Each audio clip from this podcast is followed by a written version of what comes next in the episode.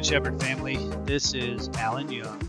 We are just about to wrap up our podcast series during our 21 days of prayer and fasting. This final week, we have been focusing on making disciples. A couple of days ago, Bethany quoted the Apostle Paul in her podcast saying, Imitate me as I imitate Christ. So today, I wanted to look at his example of discipling an individual person.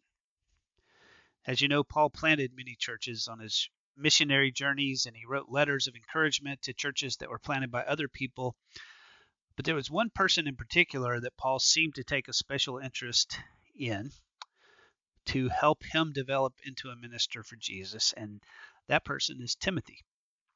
So Timothy is first introduced in Acts 16, where Paul met him, and he was already a believer. He had a godly mother and a godly grandmother who had taught him, but Paul immediately began to incorporate him into his ministry. So Timothy didn't always accompany Paul. Sometimes Paul sent him to other places as a representative or as a messenger or to deliver things for him. In 2 Timothy 1 verse 2, Paul says, To Timothy, my beloved son, grace, mercy, and peace from God the Father and Christ Jesus our Lord. Paul calls him my beloved son, even though Timothy didn't become a believer through Paul's ministry. But Paul spent a lot of time pouring into Timothy's life.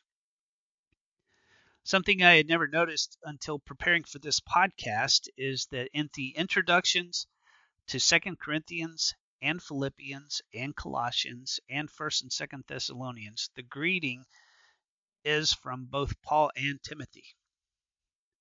I'm pretty sure Paul was the author, but Timothy was definitely with him when he wrote all of those letters. The epistle 2 Timothy is thought to be Paul's last letter. Chapter 4, the reason is because in chapter 4 of 2 Timothy, Paul says, For I am already being poured out as a drink offering, and the time of my departure has come.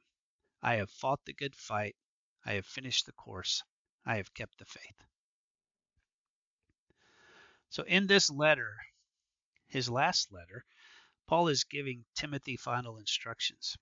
He does ask him to come see him, but it seems like he's not sure if he'll get an opportunity to talk to him again.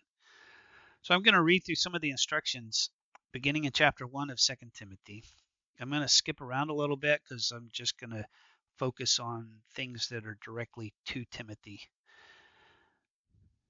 Here we go. To Timothy, my beloved son, grace, mercy, and peace from God the Father in Christ Jesus our Lord. I thank God, whom I served with a clear conscience, the way my forefathers did, as I constantly remember you in my prayers night and day longing to see you, even as I recall your tears, so that I may be filled with joy. For I am mindful of the sincere faith within you, which first dwelt in your grandmother Lois and your mother Eunice, and I am sure that it is in you as well. For this reason, I remind you to kindle afresh, excuse me, kindle afresh the gifts of God which is in you through the laying on of my hands. Retain the standard of sound words which you have heard from me in the faith and love which are in Christ Jesus. Guard through the Holy Spirit who dwells in us the treasure which has been entrusted to you. And then in chapter 2, this is really what I wanted to focus on. You therefore, my son, be strong in the grace that is in Christ Jesus. The things which you have heard from me in the presence of many witnesses, entrust these to faithful men who will be able to teach others also. So that last verse is really the point I wanted to speak on. The things which you have heard from me in the presence of many witnesses. That is speaking of Paul teaching Timothy right there. Paul is the first generation, Timothy is the second generation. Then it continues trust these things that you have heard from me to faithful men. So that is from Timothy to faithful men. Timothy is the second generation. Those faithful men are the third generation. And the final part faithful men who will be able to teach others also.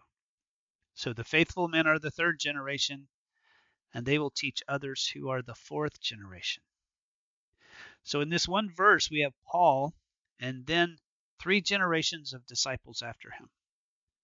It wasn't enough for Paul to just preach the gospel and plant churches. He needed to entrust this message to people that were going to propagate it, that were going to continue to multiply and replicate themselves in future believers. I taught you, now you teach other people who will be faithful to teach other people that will be faithful to teach other people. That is making disciples. It's not just helping people fix their lives and be better people. It is faithfully relaying the message that we have received to other people who will faithfully relay that message and expand the boundaries of the kingdom of God here on earth in a way that will continue for generations. Let's pray.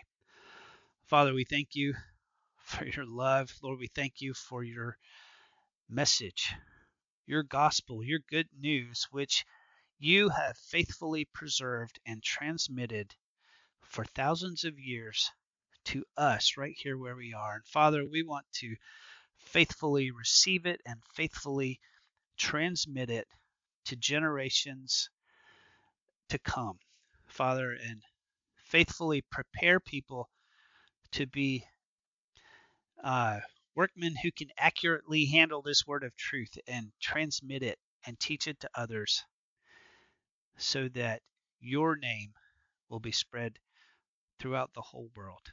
Lord, that that mustard seed will flourish into a great tree. That small stone that broke the statue in Nebuchadnezzar's dream that grew into a great mountain and covered all the nations of the earth. Lord, we want to be a part of that and do our part in that. And we just thank you, Lord. Teach us to follow and to teach followers. We pray it in Jesus' name. Amen.